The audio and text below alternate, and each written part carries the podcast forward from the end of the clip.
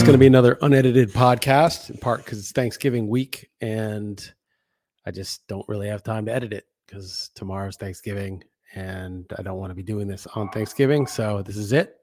I appreciate the feedback from a bunch of you is mostly positive. Like the unedited version. One of the uh, listeners said that it should have been called off the cuff instead of unedited because not only was it not edited, but I didn't have a an outline or a script. I was just talking, and it's probably a fair point. Uh, there's good feedback all around, and so I'll keep going with this. I could actually probably do it more often if I don't have to edit because that's what takes so much time. Maybe I just get in the habit of when things come up, expressing my thoughts, doing more short form ones. I don't know. It's work in progress. I think one advantage I had last week was that I was on day four of a four day fast. And while you have a little bit less energy, your mind is very clear. It just seems like you can just speak clearly because you're just not inflamed with all kinds of foods and whatever reactions you're having to them. I've actually thought about, you know, fasting like for a week and then just eating like bone broth, sauerkraut, and maybe steak after a few days and just staying on that for like a week and then introducing different foods slowly. It would take a lot of patience. Hard to do when you have a kid and a wife, so to speak, um, and you you know cooking as a family and going to see people socially. But I could see if these houses ever get built, chilling for a couple weeks in one and just eating super clean after fasting and just seeing like, okay, is this uh, is it cheese that's doing it? Is it nuts? You know, what what is it that feeling of sort of inflammation? And I say this because um, I I run, you know, as a, as you know, a few times a week, and it really like how I feel running varies so widely based on what I would assume is the state of inflammation in my body, which is probably based on what I ate, or maybe there's some other things going on too. But I think it's mostly what I eat. And so, like, what is it that's giving me that sort of asthmatic, you know, difficulty while I'm running versus feeling really clear in my lungs and like I can run forever? And so, I don't know. I just think like there's just so much shit we do unthinkingly, just shoveling shit in your mouth. It's in the kitchen, and you just don't really, you know, you're just like a mad scientist throwing all this stuff together. And it's like you're not really paying attention. I mean, if you think about the way you know humans live for most of history I mean, maybe we ate varied diets but it wasn't just like haphazard collections of like whatever the hell is in the supermarket i mean of course i don't eat like i don't eat gluten i don't eat seed oils at home i don't eat a lot of the worst shit but just the haphazard different fruits vegetables nuts and cheese and meat and different things i'm throwing together like who the hell knows? And uh you know my body might be or maybe there's you know just some damage left over from you know 40 plus years of eating. I mean i was always a little bit health conscious but like you know i didn't know shit when i was uh my 20s and 30s i used to play basketball in la and like you know kill myself for two hours sometimes with a hangover sweat through like four shirts get home and like just pound a you know a, a quart of fresh squeezed orange juice from trader joe's maybe sometimes two quarts i would just basically just pound it in like one or two sips so ice cold and tangy and delicious and refreshing. But that's just like, you know, maybe 64 ounces of sugar in like five minutes. And then I would eat like, I'd have like a baguette and some olive oil and salt. And I would just eat like a whole baguette, dip the uh, baguette in olive oil and salt. Tastes good, but, you know, I'm eating this gluten and sugar. And I thought that was healthy. I thought I'm eating something healthy. Probably could have done worse, but, uh, but it was definitely not healthy. So who knows? But it'd be I have this idea of going out to the country and spending a month. I don't know when I'm going to do it, but maybe in six years when Sasha's off to college or college. I don't even want to think about college because of how horrendous that whole institution has become. And you know, hopefully there'll be drastic, drastic change by then. Um, by the time she's going, I feel bad for my friends and my brother of kids like are going like next year, this year shit that they're being indoctrinated into, that just the quality of the the whole place seems horrendous. I mean, it was a little bit woke. I mean, a little bit woke when I was there in 1989 to 1993. There was that campus wokester, you know, who was like, I don't know if it was to get girls or like be cool, you know, kind of hippie, smoked weed kind of guy who, not that I wasn't smoking weed too, but you know, who was super woke. Um, but it was just a little different back then. You know, that that was the minority. That was just a particular type. Now it seems like that's the the main ethos at those places, at least one of them. So uh, yeah, Thanksgiving's tomorrow. We're going to uh, well, not really a friend's house. I met these people once. This guy at this uh, event, but are some pretty good friends of ours are good friends with them, and so we got invited this year. And apparently, it's like an epic feast. So I'm looking forward to that. And I actually ran today. I ran a 10k today. I usually do four miles on Wednesday, and I just was like, just do a little extra. I felt pretty good. And I was like, let's just do a little extra for the compensation for Thanksgiving. So that was that was all right. Um, but anyway, I just uh, just have a bunch of things, a few thoughts here and there, and just, I mean, I don't want to repeat myself so much, but I I heard uh, Tucker Carlson post on Twitter. I saw did like a half an hour speech. I don't know if it was. I think it was this week, and he was talking about how nowadays it's not just like you know the government's incompetent and they're up to no good or they are greedy or corrupt and they're trying to you know get that Pfizer money for themselves and and they are all of that but he was saying like he used to think just follow the money you know and you'll you'll kind of get to the root of what's going on. And then he said but he doesn't think that is entirely sufficient to explain what we're seeing anymore. And i kind of feel the same way about this that the things they're doing like the trans you know encouraging and in some cases without parental consent young you know teenagers or even like preteens to transition and destroy their capacity to reproduce. And there's no upside in that. There's no benefit he was saying. He's saying there's no that's not like yeah i'm sure those gender clinics are making some money and there's an industry involved but to push that like society wide for you know a relatively small industry i mean it's probably billion dollars but it's not like you know it's not the banks or silicon valley or the military industrial complex. It's small. You know what are they doing? What are they doing? Like why would they do that?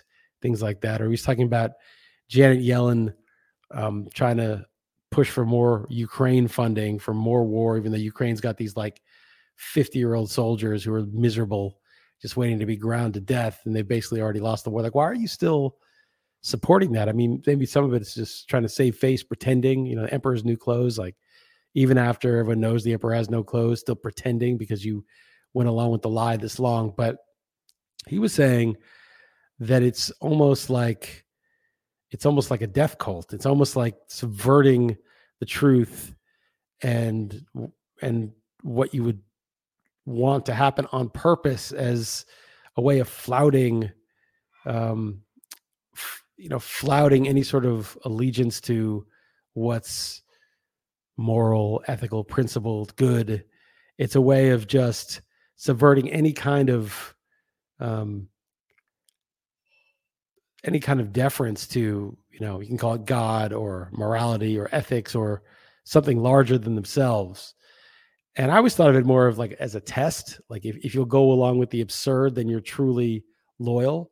And that if you draw the line where why the fuck are we trying to transition perfectly healthy kids because they're you know uncomfortable at an age where most people are uncomfortable? Why are we even why is that even on the table except in the most most most extreme circumstance when they're older, you know, when they're old enough to make that decision. Why is that even a, on the table at all? Uh, and I, I, thought, you know, it was like, okay, this this is a loyalty test, right? If you if you see people supporting that, then you're like, okay, these people are just loyal to the narrative. They don't care. They, there's no critical thought at all, and they're proving it beyond doubt. And there's value in that, right? Because if you see that this person is loyal to a ridiculous narrative, it's way more powerful than a person who's loyal only to the point where, you know, even if it's like sort of ridiculous or getting ridiculous or doesn't make that much sense, that's one level of loyalty. But being loyal to something that's, you know, as Tucker Carlson said, has zero upside for society or for the person, now that's that's someone you can count on. You know, that's someone you can really trust to, um, to you know, to, to parrot the narrative and to put in positions of power and to promote, because um, you you know they will do the bidding of the powerful, and you know beyond doubt that they will do it, even if it's, you know, permanently disfiguring kids, they'll do it, and that's kind of a powerful thing. So that I, I see a lot of uh, right wing and uh, sort of religious right wing accounts talking about demons and Satan worship and you know a, a, lot to describe like the pedophilia and the Epstein stuff and you know and, and I if, I used to be like that's just like so out there. Like I get I get hating the ruling class uh, I get hating the DC class I, I I completely am with them but then I'm like it's all this demonic satanic I mean come on you're going too far. But like the way Tucker Carlson put it, it's sort of that, but it's in a more palatable psychological, psychologically explained package that uh, more secular people like me. I mean, I feel like I'm a religious person, just not any organized religion or you know whatever you want to call it. I feel like I I believe in something, and uh, for me, it's it's personal. You know, your your sense of um, what what it is you you think is animating life and creation uh, more than going to a big building where there's a guy in a collar or a robe or whatever telling you about it. To me, that doesn't, you know, I don't really connect with that. But, um, but you know, so for me, it's more personal. You know, it's uh, it's like the uh, I don't know if you guys ever listen to Megadeth, the Dave Mustaine. Uh, what do you mean I don't believe in God? I talk to him every day, so it's kind of like that. You know, um, I uh, you know, I, I, feel like I have, you know, I feel like people have their connection with something that, you know, the animating force of creation, the Tao, God, whatever you want to call it. Um, so I've always felt like that, but I, I didn't take it literally um, per the book or per, you know, whatever prophecies there were. And I see a lot of people do, but the things they're saying to me are metaphorical, but they're not entirely wrong, right? Like if you're living you know you could say living in sin or you could say you are living in a way that's just extremely out of touch with your humanity or with um you know what's I, don't know if you guys can hear Oscar barking. The dude is just always yapping away. It's one of the one of the downsides of the breed, but uh, we love him. But he's a real he yaks away quite a bit.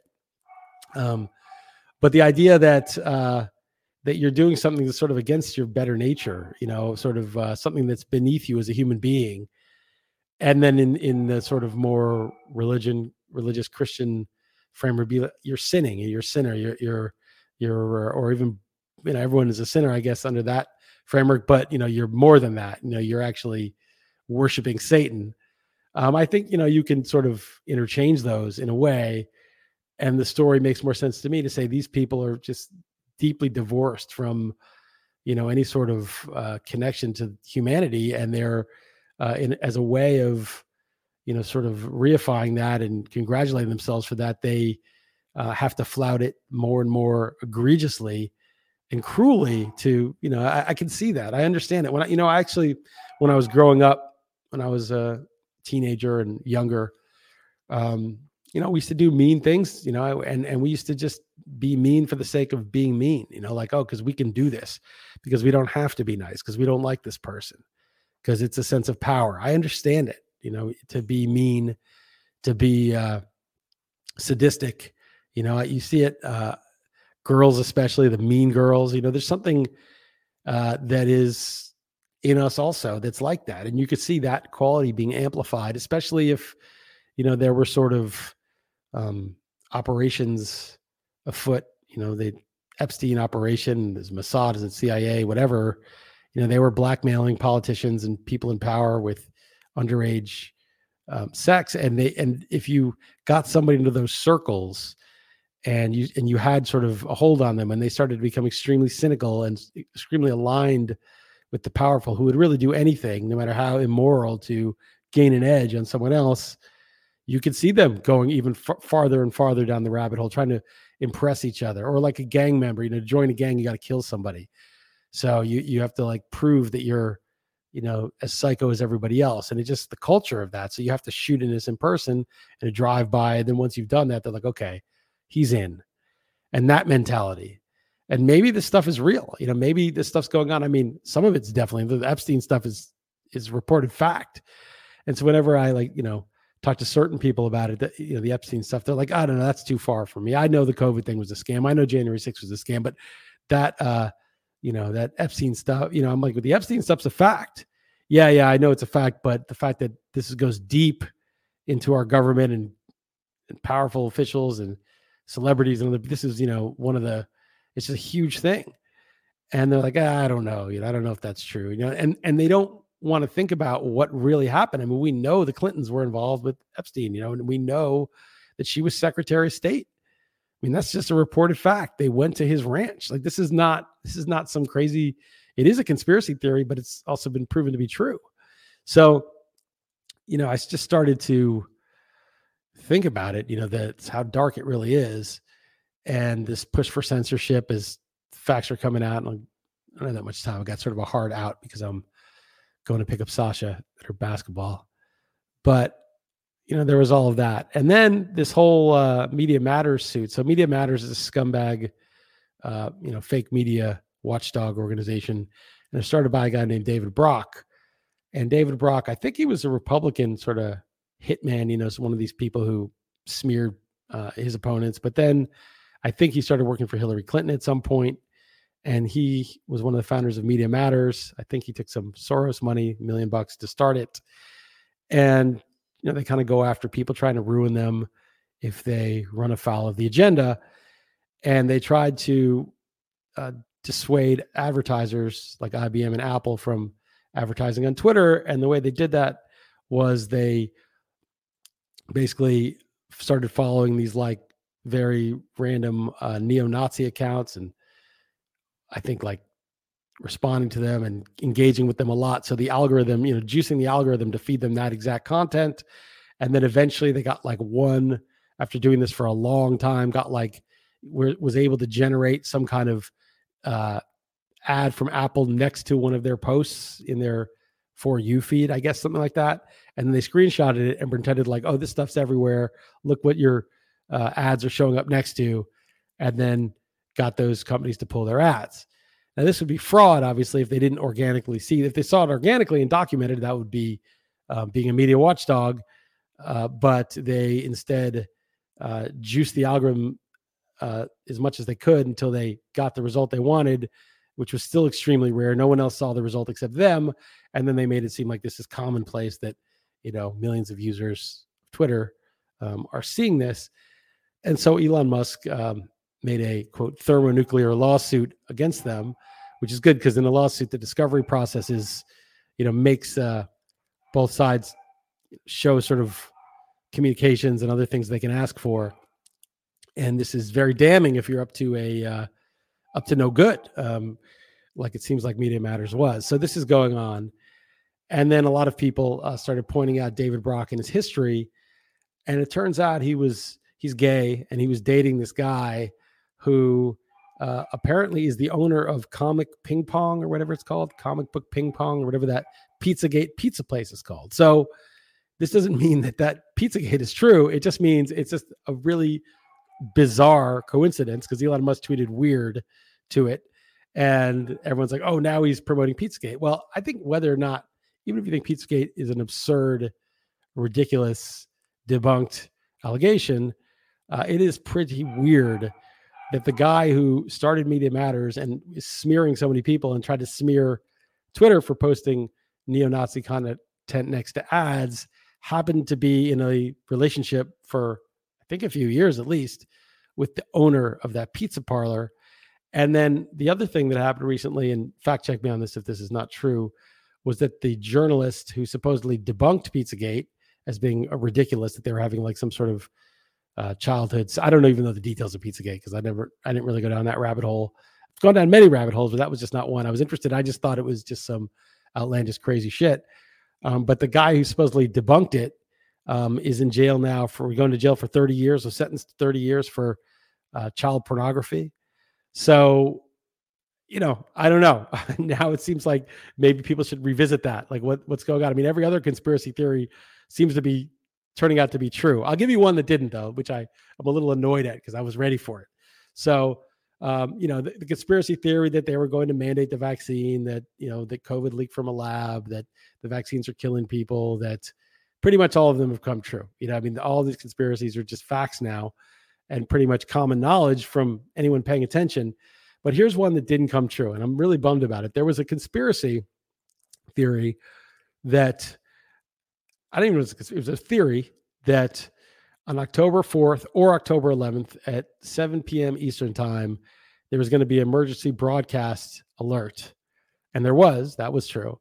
But that that alert uh, was going to, via 5G or whatever, through people's phones, activate nanoparticles in the uh, mRNA. So if you're taking the mRNA, you have tiny little nanoparticles apparently in you that have sealed little um, uh, you know sealed little uh, particles of E. coli, Marburg, which is I think a very deadly virus, and uh, and Ebola and other things. So that when this alert went out, it was going to electronically open up the uh, the those little capsules inside the mRNA that are in you, and then there was going to be a massive outbreak of this and turn all the people that took the mRNA into zombies. Now I was ready for this because, you know, I mean, I wasn't totally ready. I, it would have affected my life. You know, I was, but as much as the next person, I was ready for uh, 60% of the population to turn to zombies. You know, I was looking forward to it a little bit.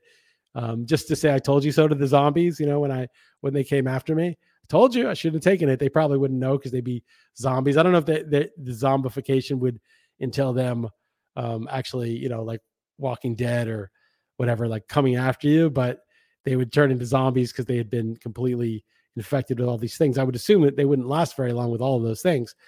So that was a, a theory that never obviously came to pass because November 22nd, as I record this, and that was those alerts. I think the alert happened October 4th or October 11th. And uh, to my knowledge, I mean, I know a lot of zombies, but they're no more or less zombified than they were uh, prior to that emergency broadcast. So I was disappointed in that. And that may be the one that didn't come true. The thing is, though, I wonder whether the more outlandish ones are sort of placed there uh, so that people dismiss everything, right? I, if I were running an information op, I would dismiss legitimate uh, criticisms or grievances as conspiracy theories. And then I would also seed really crazy conspiracy theories like that that don't pan out to sort of lump everything in that box. So is that, you know, is that a real conspiracy theory or is that, you know, or is that sort of a fake one? So I don't know. These days, it's very hard to tell. Um, but you know, so, some of the stuff, you know, Pizzagate, I, I don't even know the details what they were alleging. I know there were some emails that had some references to terms that the FBI had considered code for um, child pornography. Um, is that real? I don't know. I just think it's very weird that this scumbag of scumbags who started um, Media Matters um, was dating a guy who owned the pizza place. That's just very crazy. Again, it could be a coincidence, and it probably is. It probably is. You know, I haven't looked into it, but um, that's that. I was going to talk more about the crazy censorship, and uh, oh, I should just tell this one story. I went out uh, to dinner on Friday with uh, a couple, Heather and I, we're friends with. And the wife works at like UNICEF or somewhere like that. I shouldn't even say where, but I'm not editing this. Somewhere like that. It might not be that. Somewhere and uh, I don't want to get her in trouble. So uh, she she works somewhere, and uh, basically, like she was doing a conference call with a bunch of people, and she did it outdoors, and you know it was a nice day in Lisbon. Weather here is pretty good, and people chit chatting before the real call started were like, "Oh, look how nice it is! It looks like it's such a nice place you're in the background." And then they had the meeting, and then afterward, her boss called her to um, asked not to do the calls outside anymore because others who don't have, you know, that kind of beautiful blue sky behind them, pleasant weather, you know, could be could feel bad, could make them feel bad. And this is for real. And she was very, you know, like what the hell, you know, and she's not like some big rebel about anything, but it's just even normal people are being shocked by the ethos of this communist ethos of well if, if you even have a nice sky behind you that's too much. You know that that could that could cause somebody to be jealous or hurt their feelings. So it is really really getting crazy. Um, i also well i won't even get into this. I don't have enough time. I just want to finish on one thing since i got to go. Um, the uh, chinese dissident ai weiwei he got his show canceled at London's Lisson Gallery for having expressed his opinion on the uh, Israel Palestinian conflict. And this is a quote from he says, When discussing correctness or wrong, when discussing correctness or wrongness, I must be wrong. I have always regarded free expression as a value most worth fighting for and caring about, even if it brings me various misfortunes. Incorrect opinions should be especially encouraged. He says incorrect opinions should be especially encouraged. If free expression is limited to the same kinds of opinions, it becomes an imprisonment of expression. Freedom of speech is about different voices, voices different from ours. So I just really, I really like that. You know, if he says you should encourage incorrect opinions and he would rather be wrong when discussing right or wrong, he'd rather be wrong. And I don't think he means I'd rather be the guy who's uh, jumping up and down saying the mRNA stops the spread and it's safe.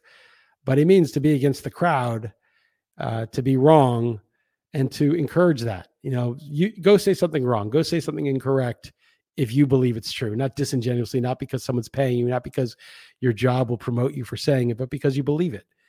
And uh, I think that's really important that, you know, the, the current censorship regime wants it to be like, this is harmful misinformation. And the test isn't whether something's harmful, because I think speech, the greatest harm, and and the people who, the founders of our country, drafted the Constitution, understood that the greatest harm was from restricting free speech, not from any particular harm that a particular type of speech would have. And so, um, so instead of the test being, is this harmful? You know, this is this misinformation harmful? It should be, um, you know, is this is this what you believe? Say it if it's what you believe. And even if it's what you don't believe, you should be allowed to say it. Uh, even bullshit is protected free speech. But um, I think uh, the way he frames it, which is that uh, when discussing correctness or wrong wrongness, I must be wrong. And uh, so I was definitely the guy who was quote wrong a lot, and uh, and I think people should be, feel free to you know feel comfortable in that situation to you know and, and or even if it's uncomfortable feel comfortable even if people make it uncomfortable for you uh, in that situation. All right. That's it for this week. Till next time hope everyone has a good thanksgiving